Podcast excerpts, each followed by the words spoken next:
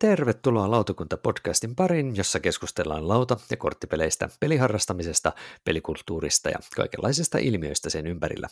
Tänään maanantaina kahdeskymmenesneljäs päivä tammikuuta vuonna kaksituhattakaksikymmentäyksi lautakunta keskustelee työläisten asettelupeleistä.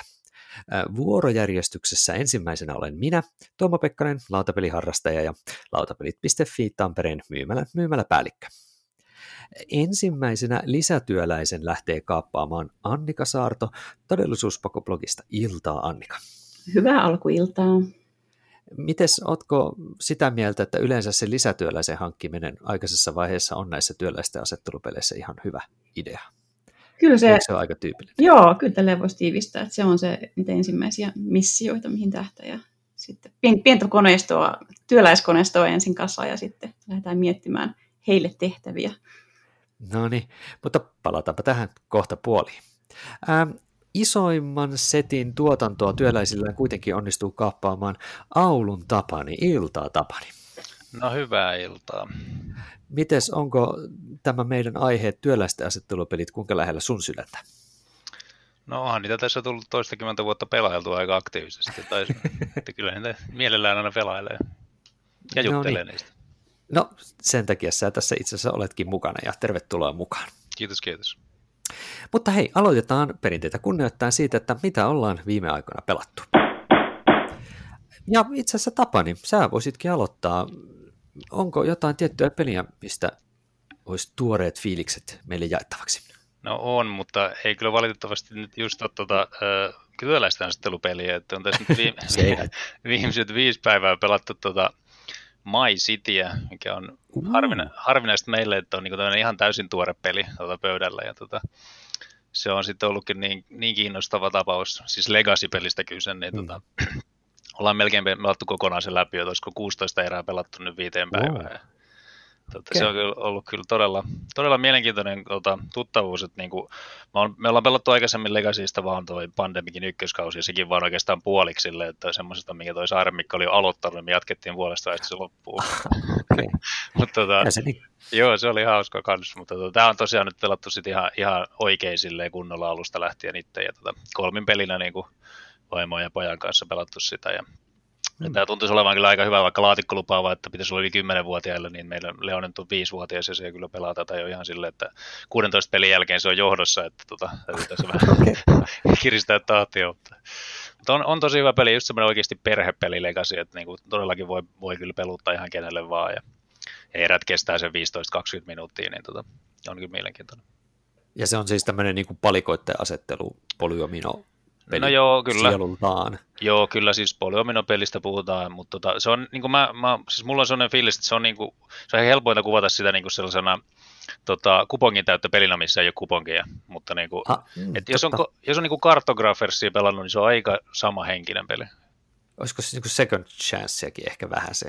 No ehkä vähän se joo. Mutta, mutta, mutta siinä kuitenkin tulee niitä semmoisia, että samoja juttuja yritetään laittaa vierekkäin, että siinä on enemmän taktiikkaa kuitenkin siinä. Siinä no joo, siis tässä on siinä mielessä ergoinen, kun tässä siis Legacy-tyyppisesti, niin säännöt muuttuu aika paljon, mm. että alkuerissä yritetään saada niin kuin saman värisiä vierekkäin esimerkiksi, ja sitten jossain vaiheessa sääntö lähtee pois, ja sitten tulee kaikennäköistä muuta, että minne niitä saa laittaa, minkälaisiin otaa kuvioihin ja järjestyksiin, että se, siinä muuttuu aika paljon ne säännöt koko ajan, niin se on, se on kyllä tehty tosi mielenkiintoisesti, että ainakin nyt tähän puoleen välin asti niin on kyllä jaksanut todellakin kiinnostaa. No niin, kun mä en ole itte, itseäni spoilaa, spoilaa, yritän olla spoilaamatta itseäni, mä oon vasta sen ensimmäisen kuoren, missä tulee kolmen ensimmäisen pelin säännöt, niin sen on niin kuin klaarannut lävitte, mutta sen pidemmälle en ole vielä niin kuin mennyt, niin, niin kyllä tavo, tar, tavo, tarko, tar, tar, tarkoitus olisi, että pääsisi pelaamaan sitä kyllä jossain kohdassa sitten koko kampiksen, mutta siinä todennäköisesti vielä kestää jonkin aikaa, että siihen päästään. Mutta vauhikasta peliä siis näyttää siis olevaa, että tosiaan kaksikymmentä minsaa per erä. Joo, ja nopeimmat on siis varmaan kymmenen minuuttia, että ne on riippuu vähän, miten ne menee. Et ainakin no, tietysti sitten, jos on hidaita pelaajia, niin joo, mutta kun se on sellainen kohtuullisen niin kuin, tota, reaaliaikainen peli kuitenkin, että kaikki tekee vuorossa samaan aikaan, niin ei se mm, kyllä millään totta. kauan kauan voi kestää. Joo, kyllä. Miten Sannika, onko toi My City siellä tota, niin kuinka tähtäimessä vai on se varmaan, on se varmaan tähtäimessä, mutta ei ole pelattu vielä. Ja jotenkin mä oon hirveän musta jännä ajatus, että mä en osaa tavallaan edes kuvitella, minkälainen, kun tietää, se on polyminoa, se on legacy, jotenkin, että miettii vaan, että miten, miten se toimii. Niin kuin, että, että on tosi vaikea niin kuin, mielikuvaharjoituksella niin kuin jotenkin kuvitella, että minkälainen se peli on. Ja, tota, niin. ja sitten se tarinallisuus, että onko se sitten tosiaan, että siinä on se punaisena lankana joku yhtenäinen tarina ja kyllä varmaan. Mutta tota, sitä on tosi vaikea kuvitella etukäteen, että se on varmaan tosiaan pakko kokeilla sitten jossain vaiheessa.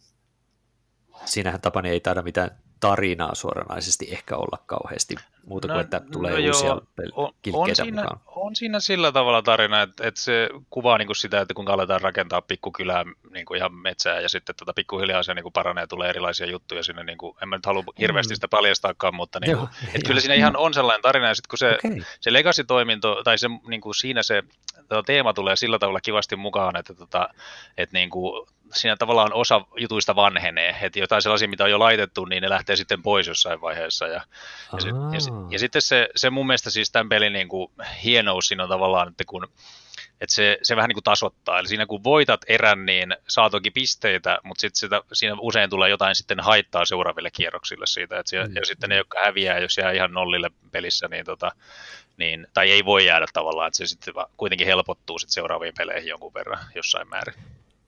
Joo, aivan. Hyvän mielen peli tietyllä tapaa sitten. Niin, ja se on niinku rakennettu siihen kampanjapelaamiseen, että siinä niinku pyritään taas pitämään se koko kampiksen ajan jännittävänä se tilanne, eikö näin? Joo. Onko, onko se sellainen peli, että sitä kannattaa niinku pelata sitten se koko kampanja, koko se peli loppuun tietyssä ajassa, vai onko se, kuinka vahva se tarina siinä on, että unohtaako sen sitten jotenkin sen... sen niinku... Ei sillä tavalla, että ne on kuitenkin, niin kuin ne pelit itsessään on kuitenkin kokonaan ihan eri, erillisiä, ja, tota, ja sitten ne säännöt, että semmoiset tulee siihen lautaan suoraan, niin että ne näkee kyllä, että ei sitä tavallaan ei voi unohtaa, että mitä nyt on mennyt. Ja joka erässä niin kuin pisteytys tulee periaatteessa samalla kuin edellisellä, edellisessä pelissä, joten siinä on niin kuin, ei se, ei se siis sillä, en mä usko, että siinä on mitään niin kuin semmoista vaaraa, että voisi unohtaa jotenkin jotain siinä tilanteessa tai jotain, etteikö sitä voisi jatkaa vähän ajan päästä uudestaan. Mutta meillä on nyt vaan kiinnostunut ja innostunut porukka, niin ollaan pelattu sitten joka päivä sitä tässä. Mutta hei, ehkä, ehkä tämä on vähän semmoinen peli justi, josta on niin kuin hirveän paljon vaikeampi sen enempää keskustella spoilaamatta. Muuta kuin, että tulkitsen, että teillä siis on tykätty tosi paljon. Mä sen muutaman pelin jälkeen olen myös sitä mieltä, että tätä pitää saada lisää, jotenka positiivisia kommentteja alkuun ainakin. Joo, ja sitten ehkä se vielä voisi mainita, siinä tosiaan on semmoinen, kun siinä toisella puolella lauta on sitten sellainen pysyvä, pysyvä peli, mitä voisit pelata niin kuin myöhemmin, kun se taitaa olla noin suurin piirtein puolivälistä sitä kampanjaa tavallaan sen säännöt sitten, niin tota sit sitä voi pelata sillä jatkuvasti sen jälkeen. Tai vaikka hetikin voi, jos haluaa lukea ne säännöt läpi sinne asti. Mutta. Aivan. Infinity Game, tai mikä se nyt olikaan sitten se. Sen nimi, ikuinen peli. Mm. Joo. Mutta mites Annikalla, onko sulla Legacy-peliä kanssa vai jotain ihan muuta? No mulla olisi ollut toi, saatiin King's Dilemma loppuun, mutta muistaakseni mä puhuin siitä jo viime kerralla. Siin, niin tota, mä nyt valitsen teeman mukaisesti työläisen asettelun pelin. Aha. Ja ihan äskettäin pelattu tuossa viime vuoden lopulla kuitenkin, ja se oli mulle ihan uusi tuttavuus ja suht tuore peli muutenkin, eli Red Outpost, joka tuli kaksituhattayhdeksäntoista Kickstarter-julkaisuna Raman okay. Ryhoryk-nimisen, hyvin, monilla, mulla ainakin tuntemattoman suunnittelijan. Joo, ei kerro mitään. Joo, mä muistan, kun tämä oli siellä Kickstarterissa, ja sen, siis se ihan niin kuin visuaalisesti pisti silmään, se oli niin upea, upea kuvitus. Mä aina aloitan näistä kuvituksista, se on mulle hirveän tärkeä selvästi. Joo, miksei. Joo, tota, mutta siis tämä on tällainen... Äm, siis, Neuvosto, Neuvostoliiton, teemalla niin kuin Neuvostoliiton avaruus, tämmöinen missio, että ollaan, on, ollaan päädytty jonnekin kaukaiselle planeetalle, mikä sitten sattuu olemaan tämmöinen niin myötä, olosuhteeltaan myötämielinen uudelle sivilisaatiolle, että sinne ollaan perustettu jonkinlainen kolhoosi, kommuuni, ja siellä sitten ää, pelaajat ikään kuin ohjailee kuutta eri työläistä, jotka on kommunismin aatteiden mukaisesti kaikille yhteisiä, ettei ole mitään omia meeplejä, vaan, vaan nämä kuusi eri, kuusi eri väristä meeplejä kuvaa tiettyjä ammatteja. Siellä on byrokraatti ja komissaari, ja sitten oli kaivostyöläistä, kalasta ja paimen, ja sitten se viimeinen oli maa, maanviljelijä. Ja sitten eletään niin kuin siinä pelissä kaksi vuorokautta tässä, tässä, tässä kolhoosissa, ja tota, äh, lähetetään näitä ihmisiä erilaisiin töihin.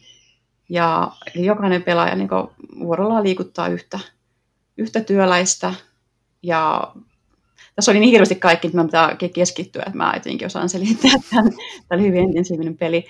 Siis siellä on niitä toimintapaikkoja, joista kukin on sellainen, että se suosii jotain näistä kuudesta työläisestä. Mm. Esimerkiksi kalastusranta siellä, tota, se kalastaja se saa ehkä hieman, hieman paremman saaliin, tai, tai sitten niinku sen kalastajan, tämän kalastajan niinku moraali tai tämmöinen niinku yleinen...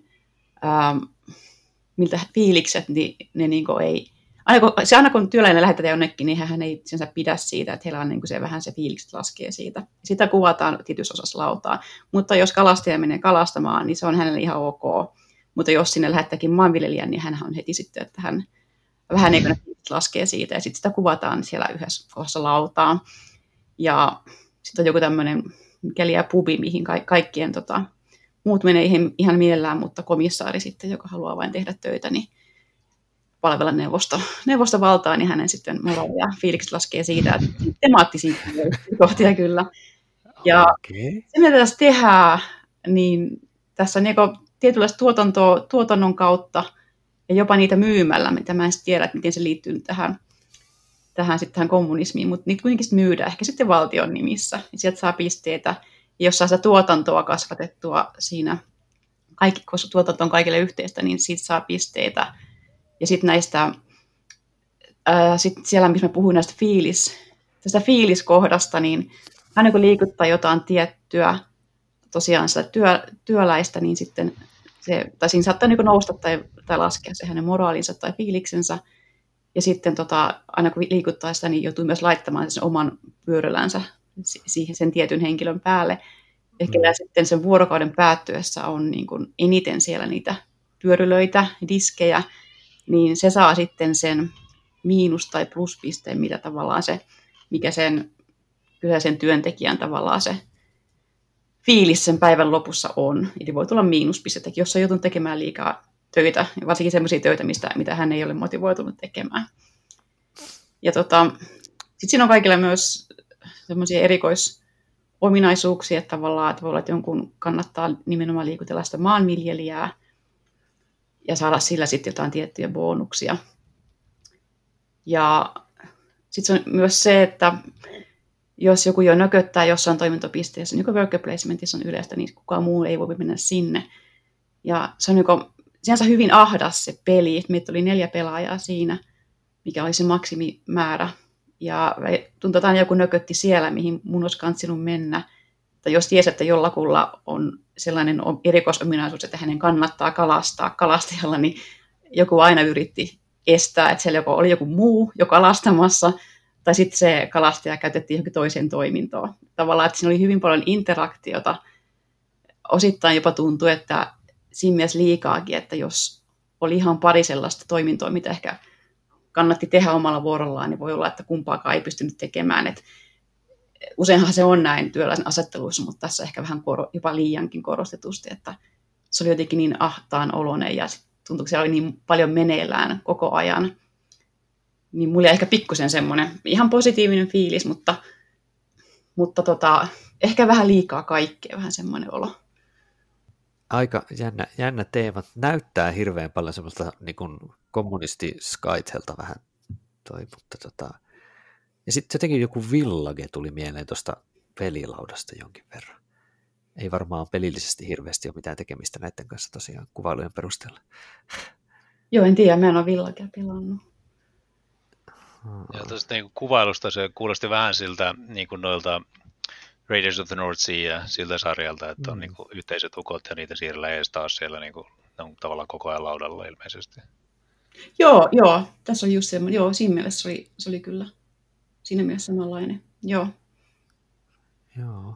Mutta hyvin paljon pohdittavaa, hyvin vähän vaihtoehtoja ja silti hyvin paljon pohdittavaa, että miten kannattaisi tehdä. Ja sitten nyt siinä toi tekikin ton, ja sitten se aiheuttaa ehkä jonkun ketjureaktion, kun alkaa laskea jo, että voiko me päästä käyttämään tuota tiettyä meepleä ja tuossa tietyssä kohdassa, niin siinä oli niinku ehkä pikkasen liikaa sellaista. Niinku. Vaikuttiko siltä, että siinä olisi vähän sitä analyysis-paralyysis-vaaraa? Öö, joo, mitä enemmän niin pääsi käsiksi siihen peliin, siihen jujuun, niin huomasi, että se on ihan hirveästi mietittävää. Ja sitten varsinkin ne niin kuin aina tämä viimeisten, viimeisten vuorojen hyperanalyysi-paralyysi-ilmiö, että sitten todellakin niin mietittiin hirveän tarkkaan, että voiko jostain puristaa jonkun, jonkun pisteen, koska ne, se pisteratakin, niin se menikö se kaksikymmentäviisi asti, vaan tästä tavallaan pisteitä ei ole hirveästi jaossa, jokainen on tosi tärkeä. Niin se on tosi tiukka sitten siltä osin. Joo. Hmm. Mutta se temaattinen peli, sitä mä tykkään aina, että siinä oli paljon hmm. semmoisia hauskoja yksityiskohtia. Ja tuo kuvaa katselen tässä on kyllä niin hienon näköinen peli, että sitä pitää ihan pelkästään senkin takia joskus kokeilla. Joo, semmoinen, että ihan mielelläni pelaisin uudestaan, että ei, ei kuinka kestänyt pitkään. Joo, taitaa olla aika harvinainen tosiaan, vaan kyllä en, en ollut törmännyt vielä missään varmaan tuohon itse, että onko se ihan kuinka tuore saapunut siis Kickstarter-päkkäys vai? Täällä taisi tulla viime vuonna. Tosiaan ei tullut, ei tullut mulle, vaan parillekin kaverille täällä. Joo. Ainakin varmasti täällä pääsee, pääsee kyllä Turussa pelaamaan. Nyt mä katson, niin tota, Asmodeekin näyttää olevan yhtenä julkaisijana, että olisiko he sitten ostanut okay. oikeudet tähän, että ehkä se tulee sitten jossain. Niin, se voi tietysti olla ranskankielinen painos myöskin, mutta täytyykin tehdä tutkimuksia, että minkälainen, minkälainen saatavuus tuolla pelillä ylipäänsä on. Joo. Tota, mm, mulla ei nyt ole oikein itse asiassa työläistä asettelua peliä mun esimerkkinä nyt ei ole. Tota, itse asiassa se on sellainen peli, mitä en ole varmaan neljään vuoteen pelannut, eli en ole siis edes pelannut tätä vielä. Tämä vähän, tämä vähän niin kuin ei nyt ihan mene taiteen tieteen sääntöjen mukaan kenties, mutta tota, viime aikoina mä oon päässyt pelaamaan ennäs näitä mun oman firman, oman firman pelejä, niin mä ajattelin, ja itse asiassa Tapani otti sen pelin, mistä mä olisin puhunut myöskin, niin siinä mielessä ihan hyvä, että mä otan sitten jotain muuta. Eli siis mulla on tässä pöydällä mun nenä edessä, mä juuri pitelen tätä boksia kädessä, niin on tää Flip City. Eli tämä on siis semmoinen pieni korttipeli, kun mä itse keräilen ja vähän niin kuin niin keräilen noita kaupunkikehityspelejä ihan jollain tekosyynä. Tämä Flip City on tämmöinen mikro, mikropeli periaatteessa, jossa on siis kahdeksankymmentäkuusi korttia ja siinä on niin kuin kaikki. Ja tämä on siis sellainen peli, missä korttien ei ole niin kuin takapuolta, vaan siinä on niin kuin upgradeattu versio toisella puolella siitä samasta rakennuksesta, että sillä on todellakin merkitystä, että miten päin ne kortit sitten kädessä tai pöydällä onkaan. Ja sitten siinä pyritään rakentamaan parempia rakennuksia ja välttää sitten pahaa mieltä, ja taisi olla semmoista push your luck-mekanismia pikkasen myöskin tässä pelissä. Ja tämä on tosiaan ton, ton Tasty Minstrel Gamesin painossa ainakin tämä, mikä mulla on kädessä. Ja jo, muistaakseni ihan mielenkiintoinen viritelmä, mutta tota, sen takia, että mulla on kädessä myöskin, että kun tämä on soolopelikelpoinen, niin mun täytyy sen takia myöskin tämä ottaa tässä esille. En tiedä, onko Flip Cityä kumpikaan teistä pelannut? Se on mun ihan suosikki pakarakennuspeli. Mä, mä olen Noniin. täysin fani. No niin, hieno homma. Mäkin olen päässyt pelaamaan sitä tuota, tuo Junakonissa, olisiko ollut viime vai toissa vuonna. Ja tuota, mä tykkäsin kyllä tosi paljon siitä. Jotenkin tuli ehkä toi, olisiko, olisiko se ollut semmoinen, että se tuli vähän sen Machikoro mieleen siitä, jos jollain... Jossain määrin. Pikkasen graafisesti ainakin mulle tuli paljon siitä mieleen. Kyllä, eikö, oliko tuossa semmoinen erikoisuus? Eikö, eikö toi kuitenkin ollut semmoinen deckbuilderi tavallaan? No periaatteessa joo. Niin, niin mulla on sellainen muistikuva, että se alkaa niin, että siinä ei ole yhtään korttia. Että on niinku tyhjä käsi. Oli, oli, oli, menikö oikein? Ei, ei, ei kyllä tässä on tota, alussa tietty määrä. Ja tässä mun mielestä pelattiin niinku siis pakasta niitä kortteja. Periaatteessa. Eikö niin, se olikin silleen jo, että siinä ei ole niinku käsikortteja, vaan siinä pelataan suoraan niin. pakasta. Niin olikin joo, totta, niin olikin, se oli noin. Siinä tulee se push your luck-elementti, että jos on liian ahne ja alkaa tulla niitä, liikaa niitä surun aamuja, niin sitten se kosahtaa sitten tuo kierros ja näin. Joo, niin oliko, Annik, oliko sulla Annika niitä lisäreistä kokemusta, kun no, tähän on pari lisäreikin tehty? Joo, piti just sanoa, että se on harmi, että ne ei ole saanut mitään kummosiakaan arvostel, niin arvioita, että ainakin se, hmm. se ensimmäinen joku sanoo, että siis useammat on, on, tuolta, on tuolla nettifoorumeilla vähän niin kuin sanonut, että, että ei ole kovin hyvä. Että en ole sitten tullut hankkineeksi niitä. Okay. Ja tosi harmi, koska se peli on tosi hyvä ja olisi kiva, että tietysti saada vähän laajennusta siihen sitten.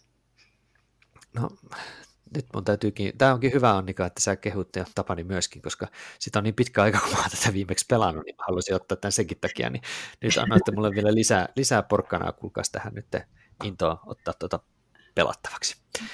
Mutta eiköhän me mennä kuulkaas tässä kohdassa nyt sitten itse asiaan, ettei tarvitse mua hävetä tämä enempää tässä kohdassa.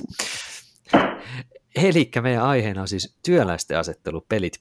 Ja tota, mä nyt aloitan nämä tämmöiset mekaniikkajaksot aina sillä, että mä lyhyesti katon tuosta, mitä B G G sanoo, Board Game Geek, tästä, tästä kyseisestä mekaniikasta. Ja täällä itse asiassa ihan mielenkiintoinen tämä ensimmäinen määritelmän lause on tällainen, että tarkemmin tätä voitaisiin kutsua myöskin toimintojen draftaamiseksi tai toimintojen värmää, värväämiseksi. Mites, on, onko toi teidän mielestä ihan järkevä juttu, että tässä niinku värvätään toimintoja vuorotellen? Et se on niinku se työläisten asettelun, se mitä se asettaminen tekee. Sä valitset toiminnon ja se on niinku sun nyt. Eikö se tiivistä aika hyvin tämän työläisten asettelun? No joo, kyllä se mun mielestä on nimenomaan, ainakin ne, niin kuin mitä mä lasken työläisten asettelupeleiksi, noin pääsääntöisesti ne on just sellaisia, missä siis just varataan se, ja no okei, se on niin, että sen joku muukin pystyy tekemään, mutta niin kuin pääsääntöisesti se on niin, että kun se on kerran yksi pelannut, mm. sitä ei voi pelata. Just näin, että se on se juuri, että se niin kuin rajatetaan jotenkin siihen, ja että sillä et työläisten asettelupeleissä vuorojärjestyksellä tuppaa olla yleensä aika suuri merkitys, eikö vaan? Jes, mutta tota, tämä on tietysti vähän semmoinen, että B G G:ssäkin tämä on niinku rajattu tai itse asiassa laitettu tämmöisiä ala, alalajeja, eli noppatyöläisten asettelu myöskin. Koetteko te, että se on vähän semmoinen niinku modernimpi alalaji tätä työläisten asettelua, nämä noppaversiot? Kyllä se varmaan. Vai onko se vaan niinku ihan samaa, mutta vaan pienellä twistillä? Tarvitseeko niitä hirveästi erotella? On se sinänsä musta ihan siis... Joo, se on, on mun mielestä modernimpi versio siitä, ja se tuo jotain uutta, koska yleensä sitten sillä nopan silmäluvulla on, on väliä, että siihen sitä kautta saatu jotain ylimääräistä jujua. Joo, siis tota, niin, mu- joo. Musta tuntuu sille, että aikaisemmin aluksi ainakin, mitä itse pelasin, niissä oli niinku kaikilla samanlaisia työläisiä, eli ei ollut niitä sellaisia, että työläisissä on eroja. Sitten toki on, on toki sellaisiakin pelejä, missä ihan on erilaisia meeplejä, niin kuin just tämä, mistä tota Annika äsken puhui, niin tota, siinähän oli sama juttu, mm. että oli vähän erilaiset työläiset. Mutta siitä yleensä just niillä nopilla saadaan sitä vastaavaa aikaiseksi. Mutta viittaat varmaan siihen, että jos mietitään tätä kaksituhattaluvun puoliväliä, mistä varmaan niin kuin nämä pääasialliset isot nimet tälle mekaniikalle olemassa, eli Caelus, Agricola ja Stone Age kaksituhattaviisi kaksituhattakahdeksan, niin eikö näissä kuitenkin ole just, että ne on ihan... Kaikki on about samoja. Kyllä. Ne työläiset. Mm. Ja nämä on varmaan myöskin ne kaikista tunnetuimmat sitten tämän genren semmoiset puhtaat, puhtaat edustajat, mm. ei vielä noppien kanssa. Olisiko siis noppatyöläistä asetteluissa sitten tunnetuimpia niitä vanhoja, niin tämä, tämä, mikä se avaruus, Alien Frontiers vai mikä, ja Troyes ehkä, olisiko niitä, mm. niitä sellaisia? Istanbul taitaa myös kuulua siihen lokeroon. Ja uusista ainakin mm. se Teotihuacan on sellainen. Joo, tämä Ita- Ita- Italia-suunnittelijoiden pelisarjat taitaa mm. olla tässä kanssa aika iso. Sen kyllä jännästi, huom- jännästi huomaa, että äh, kun mä, esim, mä en ollut Stone Agea pelannut ennen kuin joskus, siis sen jälkeen kun mä olin pelannut jo paljon muita semmoisia modernimpia työläisten asetteluja, niin se tuntui tosi val- vaisulta sen jälkeen, että tavallaan ei näe oikeastaan mitään irti siitä. Että tota, huomaa silleen, että et kyllä nämä on tosiaan kehittynyt, ja jos nyt menee sitten taaksepäin ajassa ja pelee ekaa kertaa semmoista peliä, mikä on ollut ensimmäisiä klassikkoja, niin, niin ne tuntuu, että ne on aika vanhanaikaisia, koska niissä ei ole mitään just. Ehkä se on se, että kun kaikki mieplet on samanlaisia, kaikki työläiset on samanarvoisia ja tekee samoja juttuja, niin tota, sit tuntuu, että, niinku, että sit puuttuu jotain. Niin, en mä tiedä, mä koen taas jotenkin se, että, että jos joku on tämmöinen niinku pelkistetty tietyllä tavalla, että se niinku oleellista on juuri se, mi- mihin paikkoihin pääsee, niin se on niinku silloin se pelin se ydin. Et niinku, en mä tiedä, pelkistetymmät mekaniikat ei välttämättä tarkoita, että se olisi jotenkin vanha tai jotenkin tiedäkö silleen, että mä ehkä jää kaipaa tuota välttämättä. Mutta mut sitten toisaalta ei saa ainakaan katsoa, että kuinka monen tänä oli niin kuin korkeammalle arvostettu B G G:n työläistä asettelupeli? Satutko vilkaiseen ennen aukosta sitä? En, en ole kattonut. Niin. En tiedä, mitä mieltä oot siitä, että korkeimmalla oleva peli on siellä kaksikymmentäyksi Feast for Odin. Yllättääkö se sua vai ei? Äh. Et, et jos niinku paras työläistä asettelupeli. Joo, kyllä se yllättää, koska tuota, se on hyvin niin kuin pidetty mekaniikka. Niin. Mut joo. Mites onks, mitä mitä Tapani sä oot? Onko sulla jotain ajatusta, että mistä se voisi johtua? Koska mä en keksi ainakaan nyt ihan heti. No siis mun, mä, mun selitys on vaan yksinkertaisesti niin, että nyt on vuosi kaksituhattakaksikymmentäyksi ja, ja tota, se, niin kuin, se ei vaan ole ollut nyt viimeiseen kolmen neljän vuoteen niin suosittu tota, genre. Jos mentäisiin katsomaan, vaikka sanotaan nyt vaikka kaksituhattaviisitoista tai kaksituhattakymmenen se top viisikymmentä, top sata lista, niin varmasti olisi paljon enemmän kärjessä niitä. Se oli, se oli, niin. se oli, se oli siinä just sanotaan kaksituhattakymmenen niillä kohti vähän ennen vähän jälkeen, niin se oli tosi suosittu ja kaikki isot pelit tai tosi monet isot pelit käytti sitä jollain keinolla siinä, jollain muodossa. Ja, tota, ja Agricola siellä tietysti silloin kärjessä siihen aikaan oikeastaan pitkäänkin oli ihan, ihan tota, ykkösenäkin listoilla, niin mm. tota, se oli silloin ja nyt on vähän eri, siis nyt on ehkä tietenkin muutenkin enemmän genrejä, mutta siis se, että se ei vaan, ei ole nyt tullut sellaista niin kuin superhittiä ihan viime aikoina.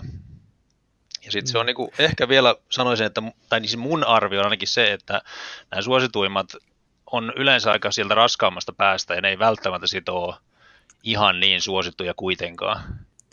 Niin totta, nämä on, nämä esimerkiksi nyt kun mä katson näitä viittä, viittä korkeinta P G G-työläistä asettelua, niin P G G weighti on siellä kolme pilkku kahdeksan, kaksi pilkku yhdeksän, kolme pilkku kahdeksan, kolme pilkku kuusi, kaksi pilkku kahdeksan. Että kyllähän ne on niin kuin keskimääräistä raskaampia pelejä, kyllä siellä lähellä neljää melkein ihan järjestää itse asiassa. Tai sitten nämä ihan överi, överi raskaat galleristit ja vastaavat. Mm. Että joo, et ne, on, ne on kyllä vähän semmoista niche-kamaa kyllä tällä hetkellä nämä.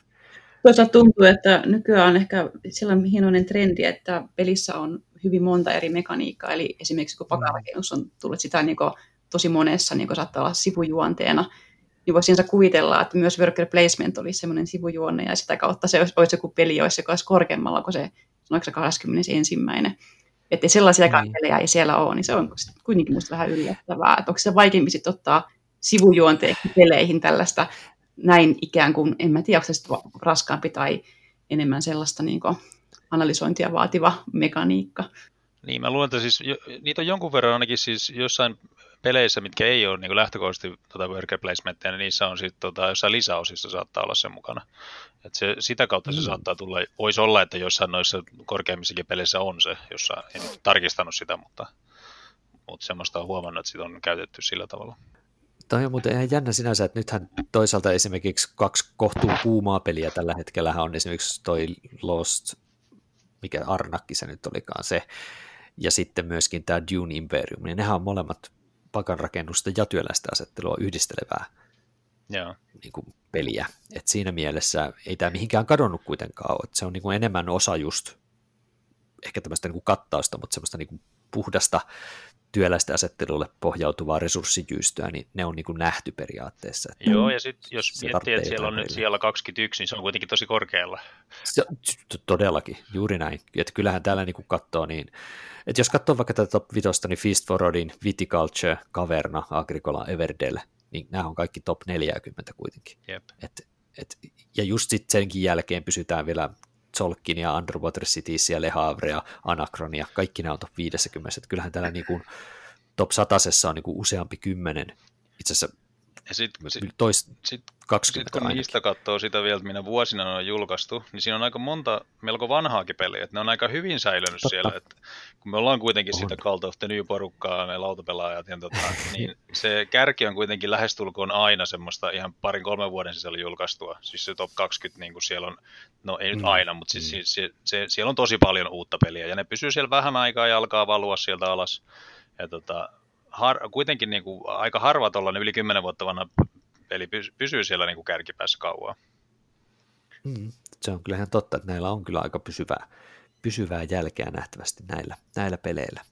Mitäs mieltä muuten olette, kun puhuttiin noista, niin kuin, että top kaksikymmentä ei oikeastaan ole, niin jotenkin mä mietin esimerkiksi Alexander Pfisterin näitä niin kuin Mombasaa, joka on, siis se on täällä, mutta se ei ihan kaksikymmentä päässyt, mutta tota, täällä on tää, tää Mm, yksitoista oleva Great Western Trail, niin sitäkö ei sitten lasketa työläisten asetteluksi, jos miettii, että siellä kuitenkin on useampaakin eri mekaniikkaa kohtaa kartalla, missä vain yksi tyyppi voi olla jossain paikassa ja saa jonkun tietyn toiminnon. Mm. Plus sitten vielä se junajuttukin omalla tavalla, että sielläkin vähän niin kuin mm. on tämmöistä niin kuin varaamisjuttua. Niin se on jännä, että sitä ei ole nyt kuitenkaan laitettu tonne.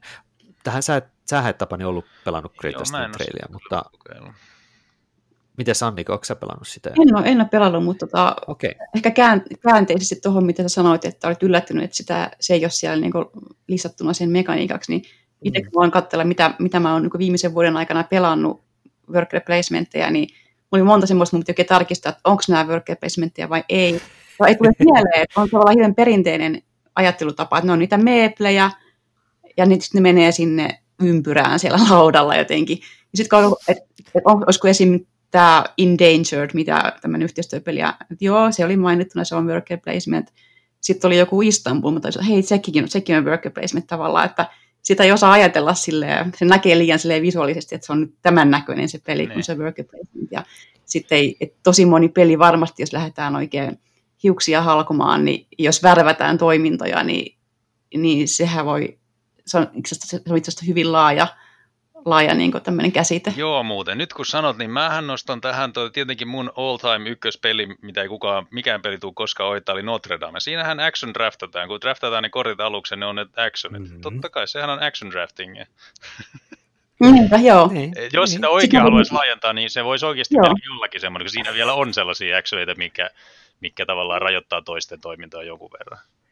Joo. Hmm. Sitten mä pidin sitä imperiaalista siinä Empire of the North, mitä pelattiin, että no siinä on se pieni, pienen pieni se pyöreä, ei se ole lauta, mikä se onkaan, mistä käydään jotain juttuja ehkä.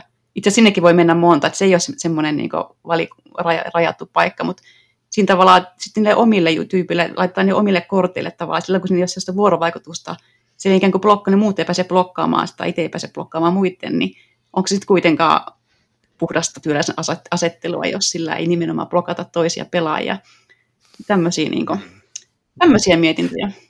Niin, tai sitten esimerkiksi tämmöiset time track-pelit, niin kuin vaikka, mitäs niitä nyt on, siis vaikka, äh, no vaikka toi, toi, toi, no hetki pieni, Glenmore esimerkiksi, niin se ei kuitenkaan ole, vaikka siinäkin kanssa vähän niin kuin on vuorojärjestyksellä suuri merkitys, no. tai mikä se nyt on se kart, Annika, sä tykkäsit siitä karttapelistä, siis tää, se... Concordia, no. Concordia.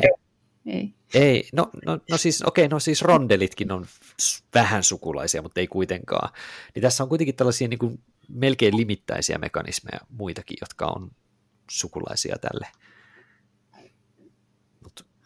Ja tuo on jännä niin. Nyt, kun se on, niin kuin, se on tavallaan vaihdettu siihen action draftingiin, niin, tota, niin sitä alkaa tavallaan ajattelemaan sitä vähän eri lailla. Että se jotenkin se työläisten asettelu oli sellainen niin, niin selkeä peli, että joo. Niin. Pitää laittaa ukkeli johonkin paikkaan, niin. Että saa jotakin. Kyllä. Kyllä, näinhän se menee. Mutta tota, mikä siinä sitten muuten on tässä kyseisessä niin kuin aiheessa, että et, kun mulle se ei niin kuin iske ihan hirveän paljon loppujen lopuksi. Se on niin kuin ihan fine, mutta se ei ole millään tavalla ollut mulle semmoinen keskeinen mekaniikka. Mä en, en niin kuin, kun mä kattelin, mitä mä oon pelannut ja mitä mä oon ränkännyt ja mistä mä tykkään, niin ei se nyt ihan... Ei siellä kyllä ihan hirveän korkealla ole nämä, nämä niin kuin työläiset asettelupelit. Onko tämä Annika sulle siis niin kuin rakas genre? Tämä, tämä on, ja mä, se oli, oli se rakkain genre mulle, ja sitten jotenkin jännäkin jossain vaiheessa huomasi, että, että ei se välttämättä olekaan sit enää, että missä vaiheessa sitten vähän silleen koki inflaation meidän pelihyllystä, mutta kyllä se on varmaan se, mikä siinä viehättää, niin se, se interaktio, että saako otettua jotain joltakulta toisen, toisen nenän edestä, joko hyödyttääkseen omaa peliään tai sitten jos pelaa aggressiivisemmin, niin tota, pilatakseen toisen mahdollisuudet johonkin hienoon asiaan. Ja ehkä toinen on sellainen jollain tasolla, että se ehkä työläisen asettelu simuloi asioita ehkä silleen suht hyvällä tavalla, että nyt tämä, tämä tyyppi menee tekemään tuon, ja koska mm. minulla on vain tietty määrä näitä työntekijöitä, niin nyt minun pitää unohtaa joku, joku toinen toiminto. Niin, tyk, mä tykkään tämmöisistä niin tosi elämän teemoista ja peleistä, teollisuuspeleistä, tämän tyyppistä, niin ehkä se jotenkin sopii sit siihen, että siinä ihan oikeasti niin kuin ikään kuin koordinoidaan työntekijöiden toimintaa, ja, ja sitten se, se jotenkin tuo siihen sellaista jotenkin semmoista todentuntua. Niin, eli että työläistä asettelu on semmoinen mekaniikka, jossa se teema yleensä tulee siinä toiminnassa helposti ymmärrettävästi, että se ei ole niin kuin irrallinen mekaniikka johonkin Siis, että jos me laitetaan työläinen pellolle, niin se on ihan loogista, että sieltä tulee viljaa ulos. Joo, ko, joo. Niin. Se on niin jotenkin toi, helposti ymmärrettävä joo. se syy-seurausmekaniikkasuuteen. Joo, ja se, että jos on just teema ja mekaniikka on harmoniassa keskenään, niin itse asiassa aika usein on just nyt työläisen asettelupelejä, että kyllä. Mites Tapani sulla tämä, mikä siinä kiehtoo no, sulla, miksi sä tykkäät näistä? No mä tota, ihan pikkusen pohdin jo sille etukäteen, mä arvasin, että jotain sellaista kysyt siitä, tota, tai tämä tulee aiheeksi. Tota, mä päädyin siihen vastaukseen, että tota, et, mä oon aloittanut pelaamaan lautapelejä sille aikuisena niin kuin, niin, tota, uudestaan silloin joskus kaksituhattaseitsemän tai jotain sellaista niillä paikkeilla. Mm. Ja mun niin kuin, ensimmäinen peli oikeastaan oli Kaulus. Ja se, okay. se oli niin kuin sellainen ensimmäinen tommoinen N S-oikea lautapeli, mitä mä pelasin aika monta kertaa silloin. Mm. Ja sitten si, ehkä se niin kuin jotenkin sille tuli alkuun niin, että, et siis, että työläisten asettelu on niin kuin se, että se on se lautapeli. Ja sitten tota, sit se on niin kuin aina vaan jatkunut ja jatkunut. Ja sitten kun Agricola tuli, mä muistan, mä, tota, mulla oli se tota, Mikon suomentama, siis mulla oli saksankielinen Agricola, mihin me tulostelin ne tota, Mikon suomentamat kortit. Ja, tota, sit, sitäkin pelattiin sitten vaan niin kuin niillä, tai oikeastaan me ei edes suomennettu niitä, tota, tai siis te, tehtiin ne kortit, mutta ei me käytännössä pelattu niillä korteilla, pelattiin vaan sitä oikeastaan sitä niin kuin perhepeliä tai mikä sen mm, onkin se versio. Ja sitä siis mä oon pelannut sitä melkein viisikymmentä kertaa. Ja tota, voin pelata ihan loppuun asti, että varmasti tulee se viisikymmentä, jos ei sata joskus täyteen sitä peliä. Ja se, on, niin kuin, se vaan on sellainen niin, kuin, niin, niin se, tai mulle se on muodostunut semmoisiksi klassikoiksi, se on melkein nostalgia, vaikka sitä pelaakin joka vuosi.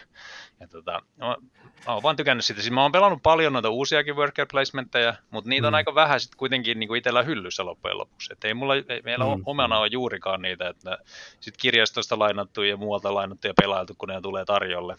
Et meillä on esimerkiksi vaikka toi Fields of Arle, mutta sekin on semmoinen, että et ei se loppujen lopuksi niin usein tule pöydälle, vaikka se on niin kuin ihan äärettömän hyvä peli mun mielestäni. Mutta sitten meillä on kuitenkin toi viisivuotias muksu, joka haluaa pelata koko ajan, niin ne, ne on sitten aika, aika raskaita. Ei, ei sen kanssa vielä Kaulusta pelata tai eikä edes Agricolaakaan vielä oikein. Että... Mutta mut mä veikkaan, että se jossain vaiheessa tulee meillä sitten semmoinen kunnon renesanssi sieltä, että päästään niitä pelaamaan niitä klassikoita. Ja siis mä veikkaan, että se menee nimenomaan niin, että lähdetään sieltä klassikoista. Että...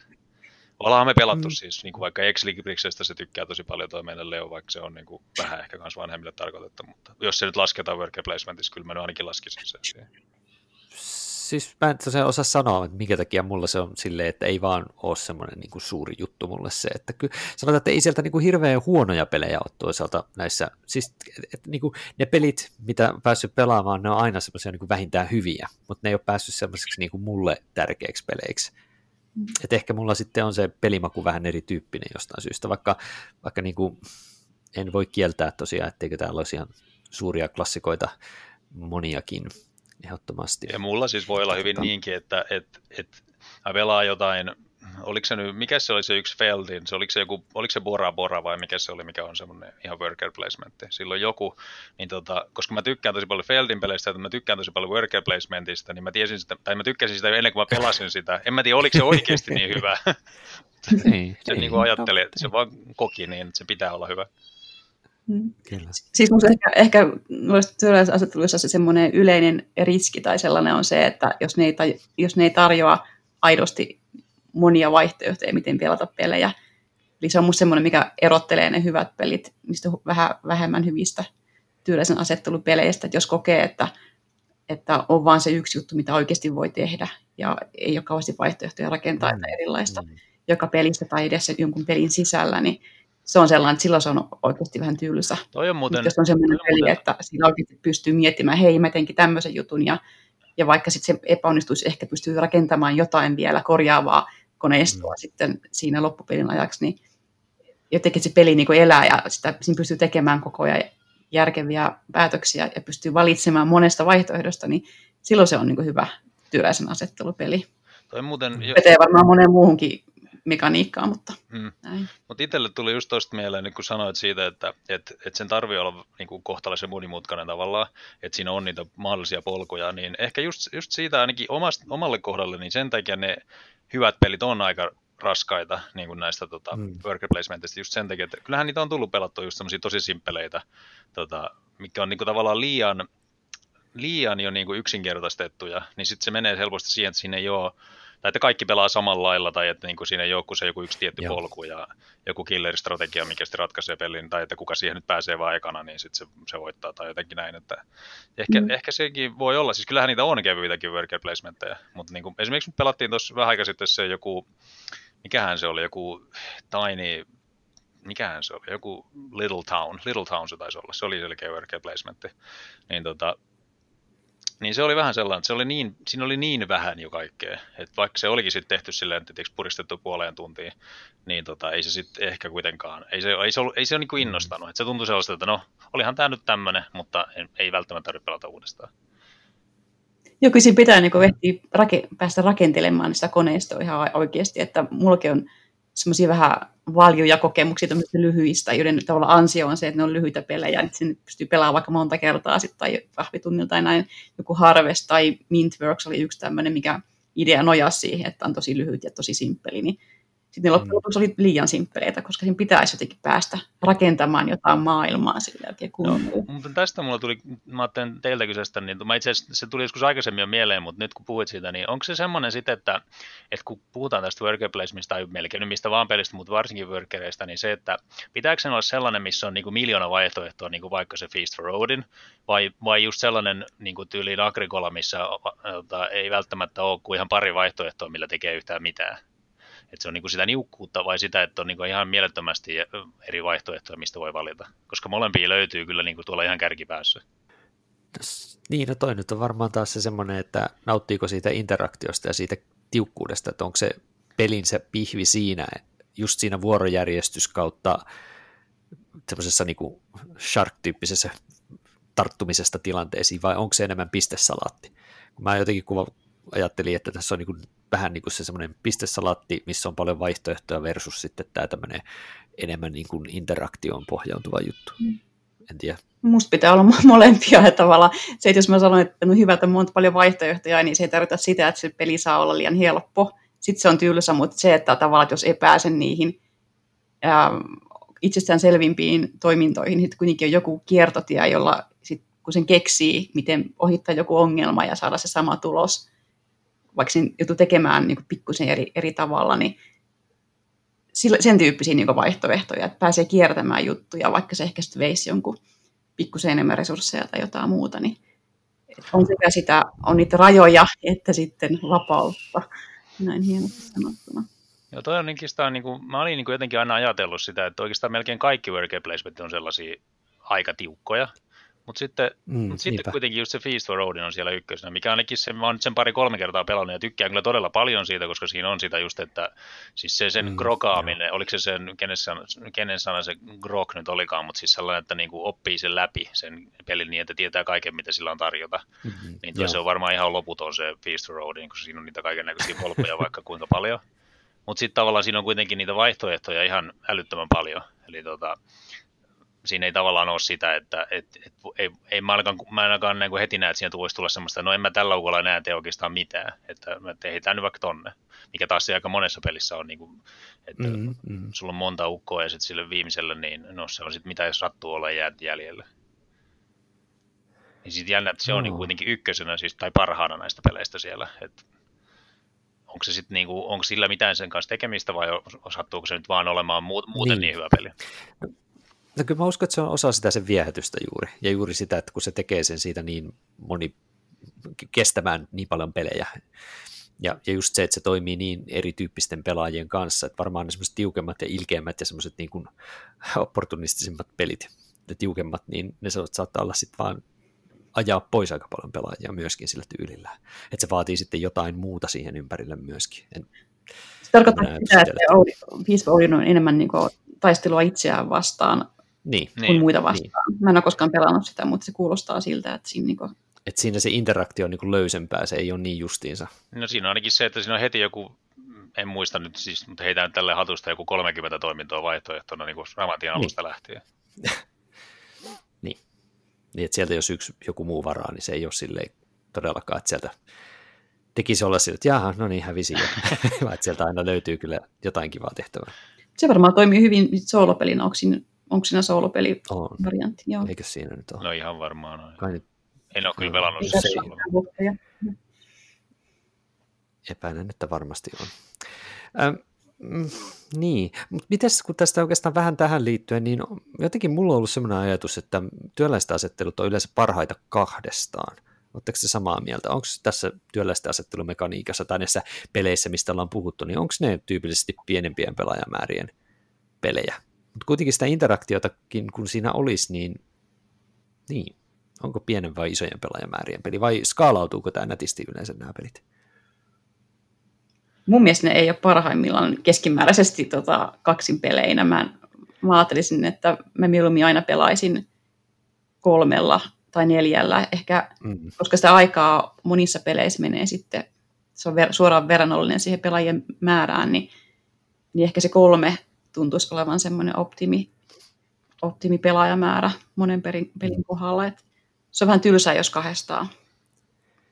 Varsinkin, jos sit huomaa, että toisella on tietty strategia, ja sitten sen tietää, että okei, se tulee menemään näin, ne pystyy ehkä paremmin sitten vaan valitsemaan toisenlaisen strategian. Et usein se kolmas pelaaja sit tuo siihen sitä, että että ne strategiat menee enemmän limittäin, ja se tuo siihen sitä, sitä kaivattua tiukkuutta siihen peliin. Hmm. Joo, no siis mulla on ehkä niin, että siis mun mielestä ne pelit ei ole ehkä parhaimmillaan kahdella pelaa, mutta silti mä mieluiten pelaan kahdella niitä.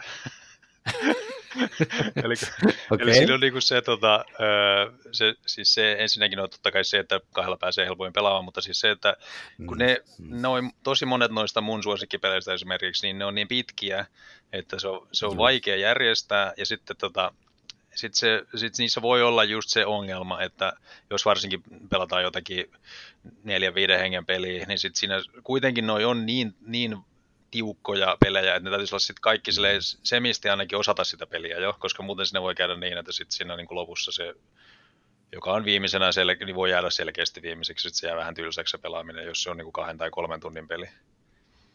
Mutta tuppaako nämä toisaalta myös olemaan just se, että, että harvat toimii viidellä tai kuudella? Tuleeko teille mieleen jotain esimerkkiä selkeästä työläistä asettelupelistä, mitä voisitte nyt ihan mielellään vaikka viidellä tai jopa kuudella pelata, kun niitä ei tää kauhean montaa. Mä oon pelannut tasan tarkkaan Architects of the West Kingdomia viidellä muistaakseni, ja ei se ollut kyllä mitenkään sellainen, ei se nyt ihan kauhea kokemus ollut, mutta ei se nyt jättänyt kyllä sellaista fiilistä, että ikinä tarvitsisi koskaan enää sitä viidellä pelata. No mun tulee äkkiseltä mieleen kaksi peliä, mutta toisaalta ne on hyvin poikkeavia työläisen asettelupelejä. Toinen on siis Charterstone Legacy-peli, joka onko sen optimiksi määritetty se kuusi pelaajaa ja pelattiin okay. kuudella ja se toimi kyllä tosi hyvin siinä. Ja toinen on Watson and Holmes, joka on sitten taas rikos, tällainen päättelypeli, että todellakin jännä kombo, okay. worker placement ja tämmöinen deduktio, missä kilvan sitten blokataan niitä paikkoja muilta.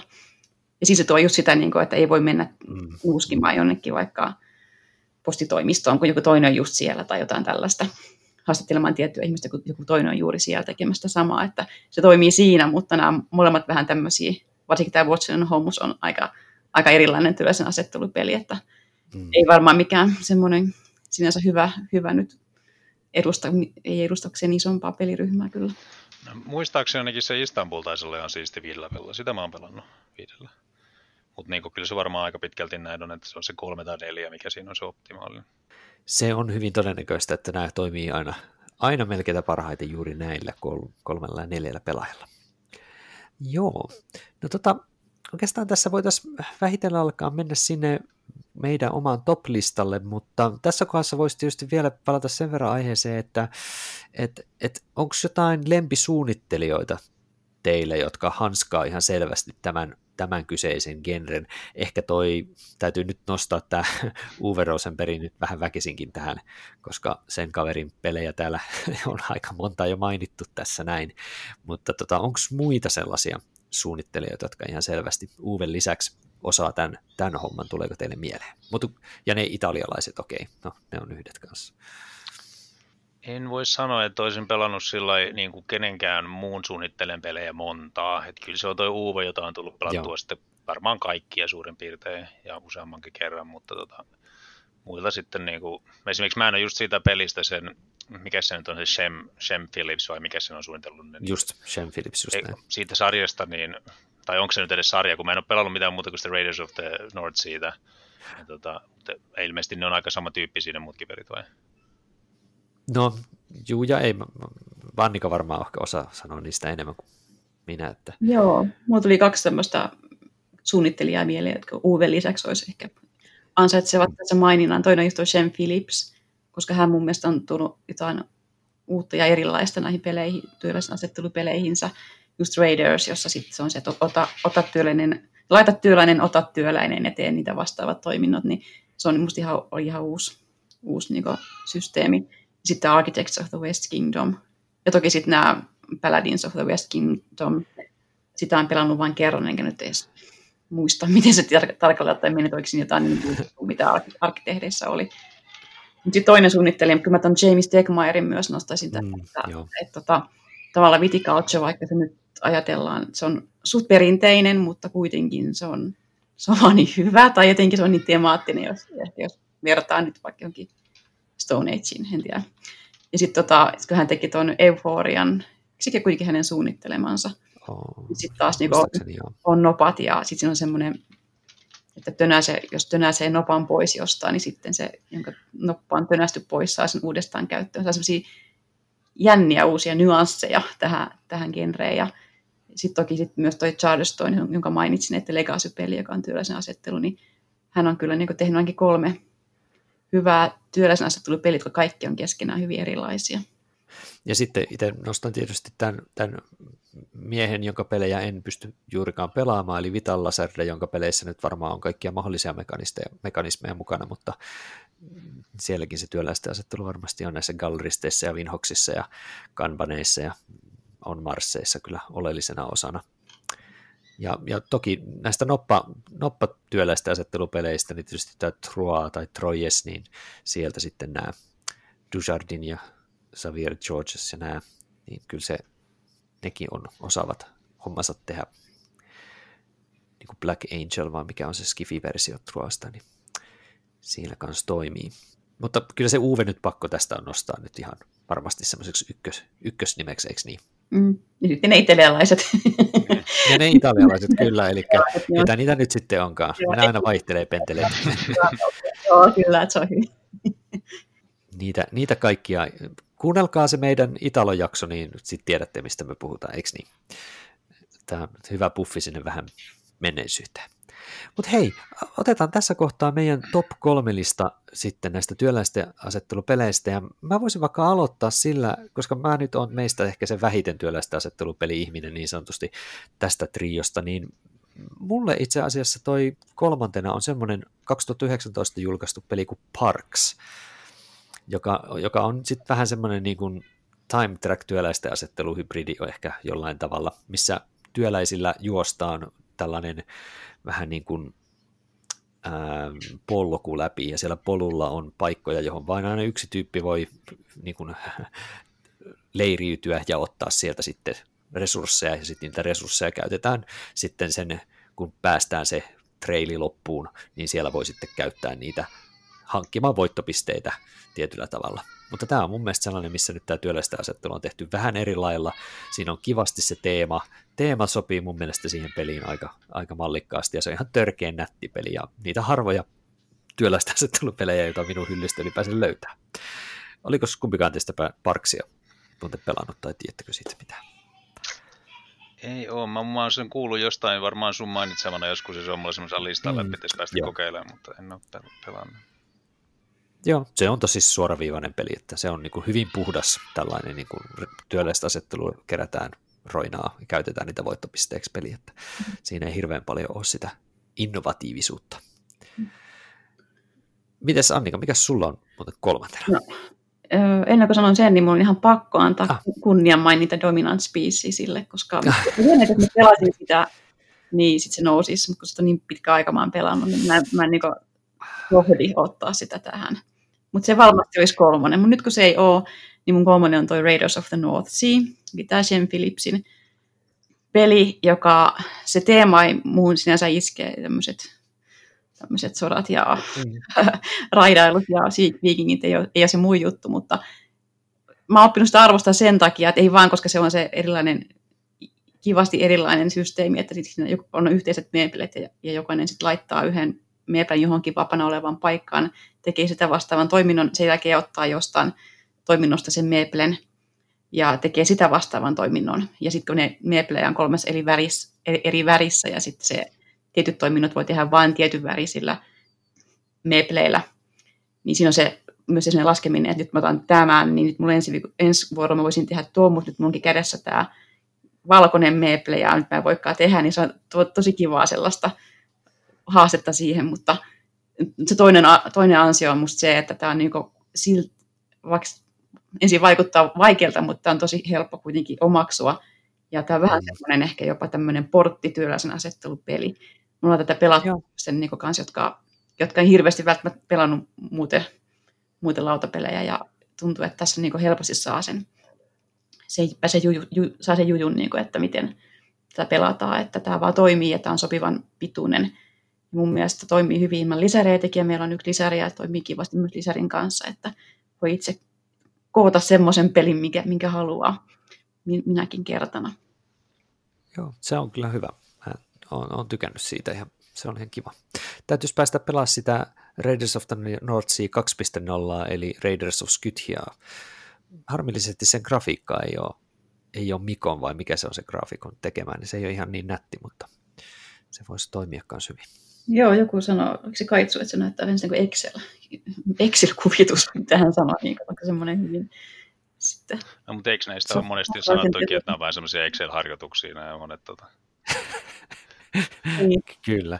Se on kyllä taitolaji, että miten saa niin kuin tämmöisestä reipashenkisestä, hurmehenkisestä barbaarit hyökkää ja raidaa niin Excel-taulukon, niin siinä on jo kyllä onnistuttu jotain aika hienosti pilaamaan.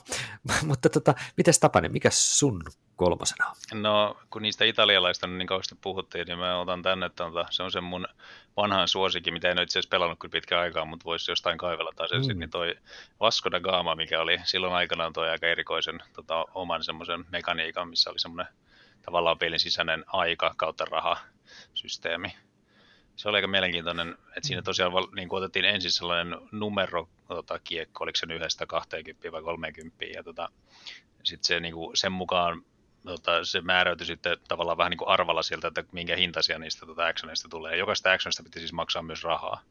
Tai no siis ei tietysti mm. välttämättä, jos, jos se oli niin kuin semmoinen eh, isolla numerolla otettu, eli se oli niin kuin ns. Halpa, ja sitten se tietysti tapahtui viimeisenä. Et se, oli, se oli mun mielestä vaan niin hy- hyvä ja mielenkiintoinen jännä mekaniikka, vaikka se ehkä sitten kuitenkin pelinä oli vähän just sellainen, että se ajautui niihin samoihin uriin melko helposti, mutta silti mä tykkäsin siitä silloin, kun se tuli tosi paljon. Joo, se on, se on varmaan nyt ainakin se suomenkielinen painos taitaa olla nyt ihan äskettäin loppunut kokonaan, että se painos on nyt ihan finaalissa. Joo.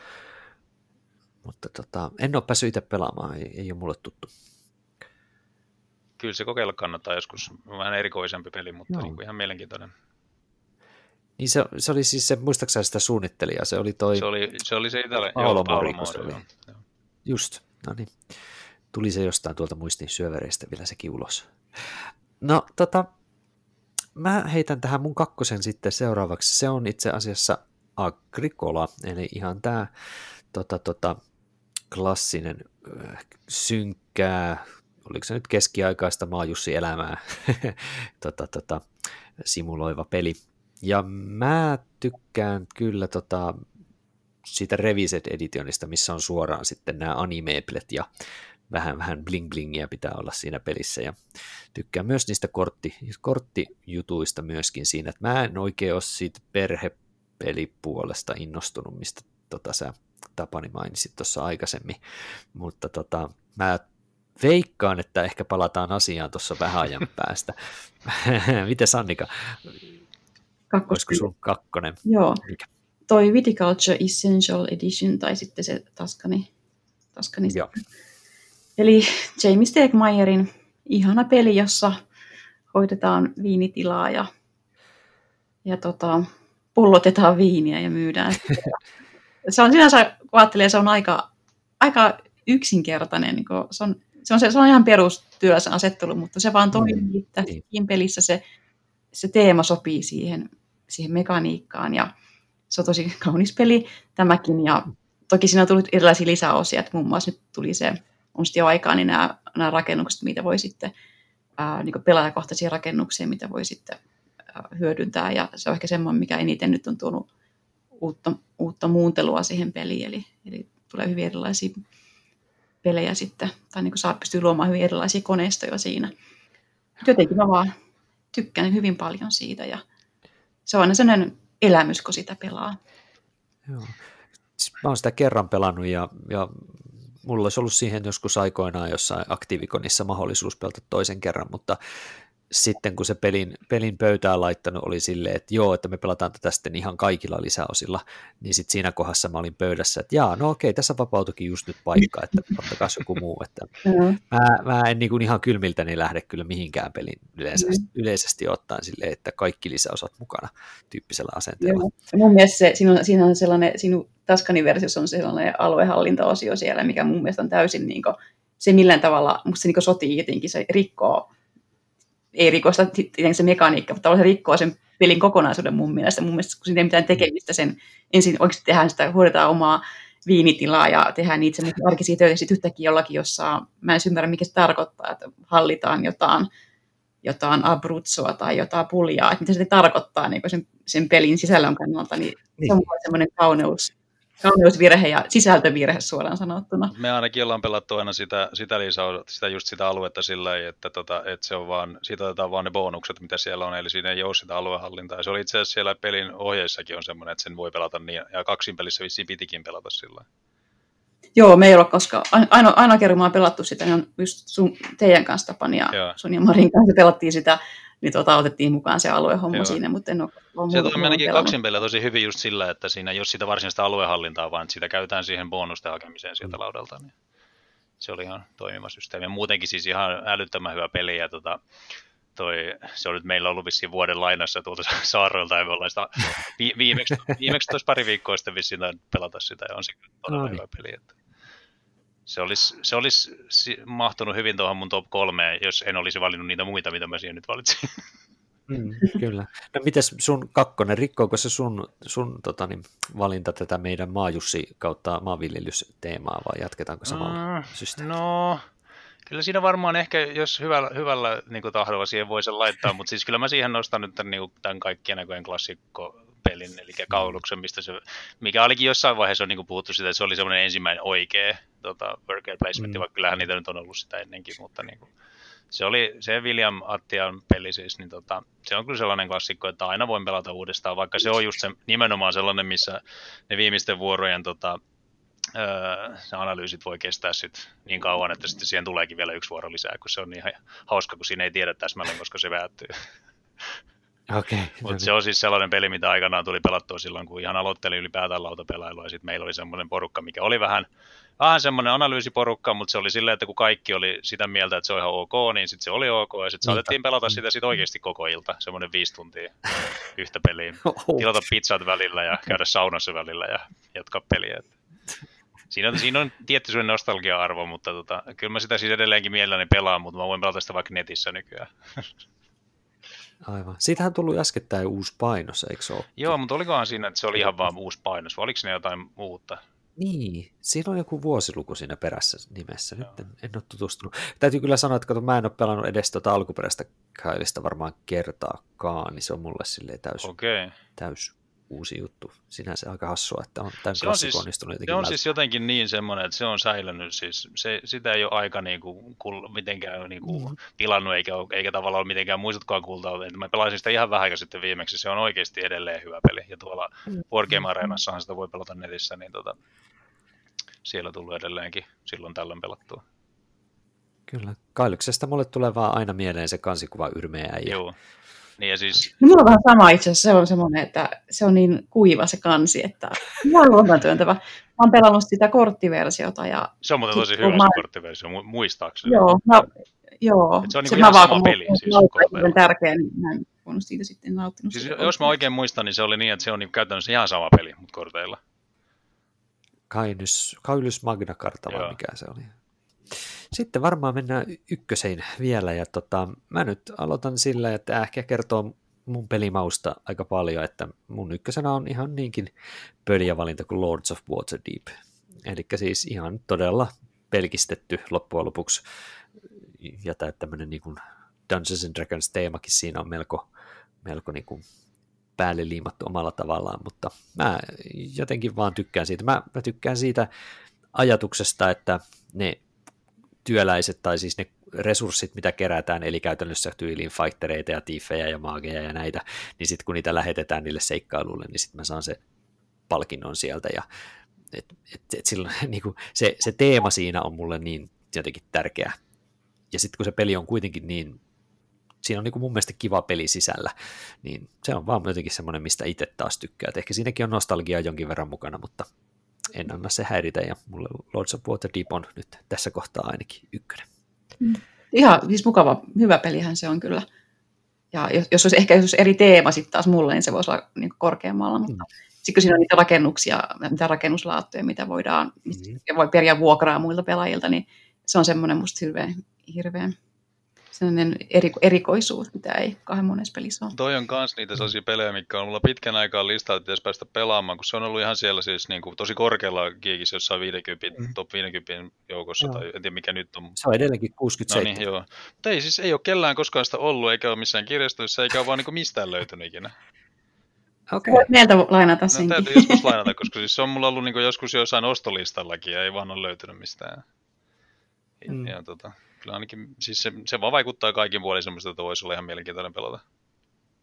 Joo, se on semmoinen peli, just niin kuin mikä yhdistää mun mielestä sen, mistä puhuttiin aikaisemmin, että se mekaniikat on niin kuin helppoja ymmärtää. Että okei, kun mä menen nyt tonne baariin, niin mä saan sieltä tehtäväkortteja. Tai kun mä vien nämä mun äijän tänne totani, pappien luokse, niin mä pystyn rekrytoimaan sieltä pappeja. Se jotenkin siis silleen, niin kuin, sen selittäminen on, uusille pelaajille on niin kuin todella helppoa. Jep. Kyllä.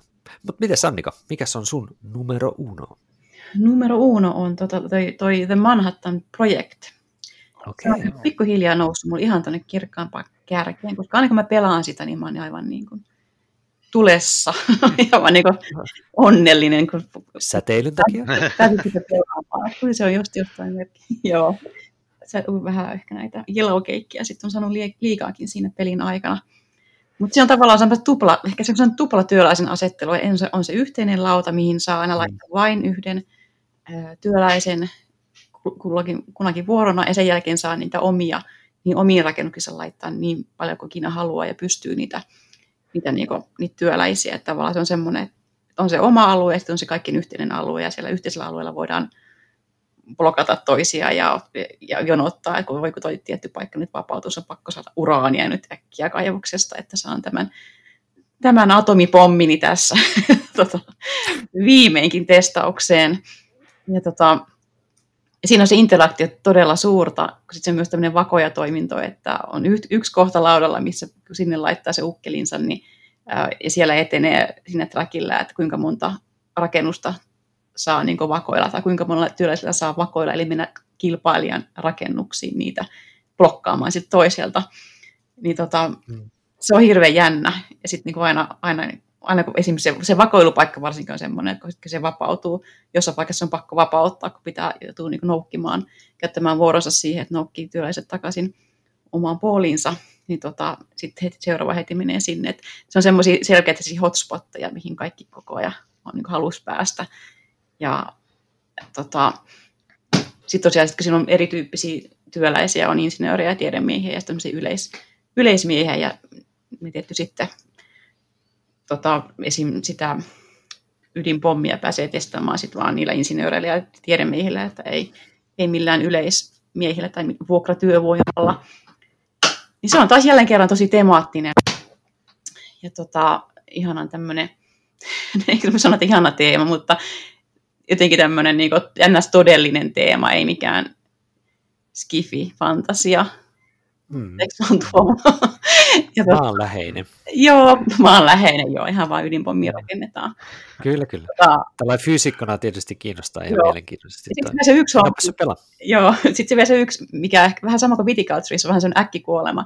Viticulturissa sen tai joku saa tietyn pistemäärän, onko nyt kaksikymmentäyksi vai kaksikymmentäviisi, niin sen jälkeen muut pääsee vielä tasoittamaan, jos, jos, jos se kyseinen henkilö ei ole se, kierro, se viimeinen pelaaja. Vähän tässä on vielä niin enemmän äkkikuolema tässä Manhattan projektissa, eli se, sit kun joku saa tietyn pistemäärän niistä rakentamistaan ydinbommeista, niin sen jälkeen se loppuu saman tien se, se peli. Se on niin semmoista sydäntykyttä, että vitsikö mä saisin, vitsikö tämä vielä jatkuisi yhden kierroksi, niin ens, ensi vuorolla mä pystyn tekemään tämän, tämän testaamaan tämän ydinpommin, että mä saan sen, saan sen pistemäärän kasaan, ja sitten joku toinen just sitä ennen saakin tehtyä, että se on tosi jännä. Sydämen tykytyksiä aiheuttava peli.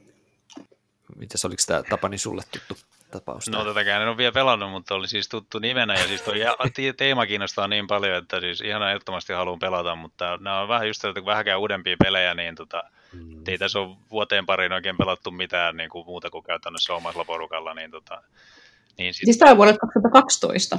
Se, joo, siis toi, joo, itse asiassa toi oli, okei, okay, no sitten se ei ollut se, mitä mä ajattelin, mutta okei, okay, no sitten sekin, sekin on vaan, vaan mennyt sitten jostain muusta syystä ohi. Niin, niin eikö sä ole useampia näitä Manhattan projektipelejä kuitenkin? Taisi olla, koska mä... Sit... Joo, siis jonkinlainen uudistettu laitos, siis ihan uusi, mikä, mikä muutti sitä peliä hyvinkin paljon, on se Minutes to Midnight-versio, mikä ihmiset on paremmat arviot keskimäärin tuolla Board Game Geekissä, mutta sitten taas mulle, kun siinä ei ole lautaa, ja mulle se lauta on niin tärkeä. Ah, niin joo. Niin nämä, ja musta, tämä, tämä on siis niin hyvä peli tämä eka versio, että mulla ei mitään tarvetta. Niin se oli näköjään jo Manhattan Project kaksi, se nimi. Toi Minutes to Midnight. Joo. Joo. Okei. Okay. Okei. Okay. Mutta hei, mites Tapani? Mä jotenkin arvioisin, että mä ehkä arvaan sun ykkösen, mutta paljastahan se muille. No joo, kyllähän se varmaan on. Mä, siis, mä tein tämän top kolmosen sillä, että mä otin siihen vain yhden uuven, ja se on siis tämä klassinen Agricola. Ja, ja nimenomaan joo. Sillä perhepeliversiolla. Että mä, just tota, siis on, tykännyt, on pelannut niillä korteilla ja on tykännytkin niistä, ei siinä mitään, se on ihan kivaa, mutta siinä ehkä mun mielestä se vaan, se jotenkin, ainakin ne muutamat pierrot, mitä on niillä korteilla pelannut, niin se, tota, se vähän ehkä ajaa sitä peliä silleen, tai niin kuin ratkaisee liian paljon ne kortit välillä, mm. että niistä voi saada ihan killerikompoja tai sitten voi olla aika huonotkin laput kädessä, mutta anyways, siis mun mielestä se, se peruspelikin on niin nerokas ja sillä, sillä se on niin kuin, se on tosi nopea peli, ja tota, ää, niin se, se vaan, sit, sitä on vaan jaksanut pelata kerran toisen jälkeen, ja sitten sen hienous on ehkä se just se, per, tota, että se skaalautuu niin nätisti eri pelaajamäärille, kun siinä on eri toiminnot, eri, tai siis se, niin se toimintasetti on eri, eri pelaajamäärillä. Ja sitten siihen on tietysti itse tuossa vuosien aikana tehty kaikki Fimosta omat ukkelit siihen, ja sitten on, tota, sitten on toinen, niin sitten mulla on semmoinen joku printattu lisäosa, aikanaan tota, jossain geekissä tyylin kymmenen vuotta sitten joku oli tehnyt sellaisen, oliko se nyt Through the Seasons vai Seasons vai mikä sen nimi oli, ja tota, sitten se lähettelin niin postikorttina semmoisille, jotka oli paljon tykännyt Agricolasta siihen aikaan, ja se on itse asiassa tosi hyvä lisäosa vielä, sitä on tullut pelattua monta Jaa, kertaa sen kanssa, okay. Niin se on, se on ihan hauska. Kyllä se vaan on semmoinen peli, että se tulee olemaan aina tuolla nota, nota, pelihyllyssä. Tarkoitatko sä sillä perheversiolla nyt siis ykkös? Nimenomaan sitä, eli ei sitä... sitä kortitonta, kyllä. Vai sitä uutta, mikä on suomennettukin jopa Family Versiolla? Ei se, vaan siis se klassinen peli ilman kortteja. Se on se, niin kuin se. Noniin, just näin. Joo, mä tiedän, että siinä on tosiaan se, mä oon sitäkin pelannut kerran pari. Ja tot, sitä tota, niin sanottua perhepeliä, vai mikä sen nimi nyt sitten olikin, Family Joo. Edition vai mikä joku tällainen. Niin, tota, mutta siis täm, mä, mulle se on se alkuperäinen peli on kuitenkin se ykkönen. Et siis olisi noista U V:stä tosi moni muukin sinne kelvannut, että vaikka mm, just se, mm. no siis se oli ehkä se, siis mä tykkään sitä Odinistakin tosi paljon, mutta se on niin iso, että siinä on vähän vaikeampi se olla pelikaveria, että se, kun se tosiaan siinä on niin paljon sitä, pelkästään jo sitä, että se sääntöjen selittäminen kestää puolitoista tuntia, niin tota, mutta sitten kun, ota, mutta sitten se Fields of Arle on ehkä semmoinen, se, sehän on puhdas kaksinpeli, niin se on niinku sellainen, mikä Joo. on niinku oikeasti sitten ehkä paras niinku kaksin peleistä, mitä, mitä nyt ylipäätään voi pelata niin kuin näissä työläisten asetteluissa. Toinen, mikä, on, mikä pitää mainita niin kuin kaksin peleistä, niin klassinen targi. Se on aivan huikea peli. Siis se on niin, kuin niin, niin hieno ja nopea ja simppeli, mutta silti tota, se tekee sen kaiken niin hyvin, mitä, mitä niin kuin, tota, kaksin peli työläisten asettelu voi tehdä. Ja sitäkin voi pelata netissä. Aika monessakin paikassa taitaa olla tarjolla. Kyllä. Noista uuden peleistä mulla on vähän sellainen, että, että mulla on kaksi peliä, mitä mä haluaisin pelata nyt uudelta, on, on Le Havrea ja sitten Cavernaa, koska mä en ole Cavernaa koskaan pelannut, niin mä haluaisin nähdä, että miten se eroaa tuosta Agricolasta sitten loppujen lopuksi, kun väki sanoo, että se on niin kuin parempi Agricola periaatteessa monen mielestä. Ja tota, siihen taisi olla just äsken itse asiassa, ennen kuin nauhoitetaan, niin tuossa taisi toi Hartemon Miira laittaa, että Cavernaa olisi tulossa taas yksi lisäri kohtaa, eli Frantic Fiends jossain kohtaa. Okay. Siihen, siihen edelleenkin siis pusketaan näköjään lisäreitäkin. Vähän niin kuin Agricolaankin tulee niitä korttilisäreitä tasaisesti edelleenkin. Mm. Että Se on aika jännä, jännä sinänsä, että noikin vanhoihin peleihin edelleen lisäreitä pusketaan. Joo, siis Cavernasta kans ihan tykkäsin, mutta mun mielestä se oli sitten niinku liian sama kuin Agricola, siis sillä lailla, että et niinku siitä oli sitä sitten pelannut paljon ja tykännytkin siitä, niin sitten ei se tavallaan ollut sitten niin. Et varmaan sitä olisi pelannut ensin sitä Cavernaa, niin sitten se olisi niinku se, se juttu todennäköisesti. Mm. Annikalla ei Top kolmosessa ollut U V:ä ollenkaan. Jotenkin se, niin, siis arvostan kyllä Uven pelejä, ne on hyviä pelejä, mutta jotenkin ne vaan sitä viimeistä, viimeistä tärkeää sykähdystä mulle anna, että enkä mä oon tietysti pelannutkaan, sille Haavrea olen, ilmeisesti me pelattiin sitä väärin, koska meidän se kesti tuntikausia, ja kun sanoin sen jälkeen, että täytyy pelata jollain kolmessa vartissa kahdella hengellä. Ja sitten tota, Agricolaa on pelannut kerran, sitä Family Editionin ja sitten useamman kerran, että se on se meille, ehkä meille se paras Uve. Tämä ihan tämä Family Edition, että tuntuu uudemmaiselta peliltä, mutta sitten ilmeisesti meillä ei ole tarvetta mennä semmoisiin syvempiin uuden peleihin. Joo. Ja niin, että Cave versus. Cave, sitä kaksinpeliversiota Cavernasta pelattiin myös, mutta sekään ei sitten oikein isken.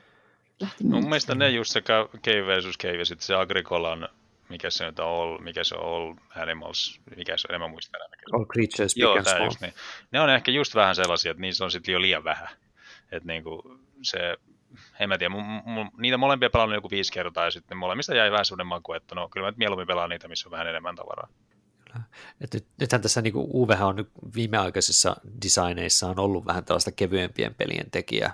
Loppujen lopuksi myös tätä, tällaista niin kuin, sitä poly, polyomina-asettelujuttua tehnyt paljon, mutta nythän tämä Hallerta on ollut kyllä toisaalta saanut aika positiivista vipaa vähän näistä raskaammista uusista U V:stä. Että en, en, en, ei, ei kyllä kiinnosta mua henkilökohtaisesti yhtään, mutta, tota, mutta näille on omat faninsa. Mm. Esimerkiksi Saaren Mikko on ainakin tykästynyt poikansa kanssa tosi paljon Hallertauhun. Joo, Mikko. Ja mulle tuli mieleen vielä tuo Reikholt, sehän oli myös uuden peli. Se oli, joo, se on sitä kevyempää. Joo, että harjaa liiankin kevyyttä, että mm. se ei tuntunut uuden peliltä edes. Mutta sen teema olisi ollut kiva, semmoista, mikä se oli, islantilaista tota, tota, joita geysir-energialla mm, toimivia. Niin, kyllä. Kasvihuoneita. Kyllä. Mutta hei, jes, kyllähän me saatiin top kolmoset ja, ja tota, tota, työläisten asettelua tässä käsiteltyä oikein mukavasti, niin eiköhän me nollata kierros ja otetaan omat työläiset kotia ja valmistaudutaan sitten taas seuraavissa jaksoissa niiden asettelemiseen uudelleen. Mä haluan kiittää tässä kohdassa Tapania tosi paljon, kun tulit mukaan lautakunnan jaksoon. Joo, kiitos. Se oli e- eka kerta tätä ja tota, voin tulla joskus toistikin, mm. jos vaan tota, aiheet on semmoisia, mistä osaan sanoa mitään. Ei se, hei, hei. Mä oon täydellinen esimerkki siitä, että ei se haittaa, vaikka ei tiedä yhtään mistään mitään, aina pystyy puhumaan kaikenlaista. Niin oot todella tervetuloa ihan kaikenlaisiin aiheisiin mukaan. Ja kiitoksia myöskin Annika jälleen kerran. Kiitoksia. Ja me palataan tosiaan taas sitten seuraavalla kerralla uusien aiheiden tota, tota, merkeissä ja ehkä vähän omalla tavallaan tähän kyseiseen aiheeseen liittyvällä asialla, eli menneiden aikojen huippupeleillä. Mutta palataan siihen ensi kerralla. Se on morjens.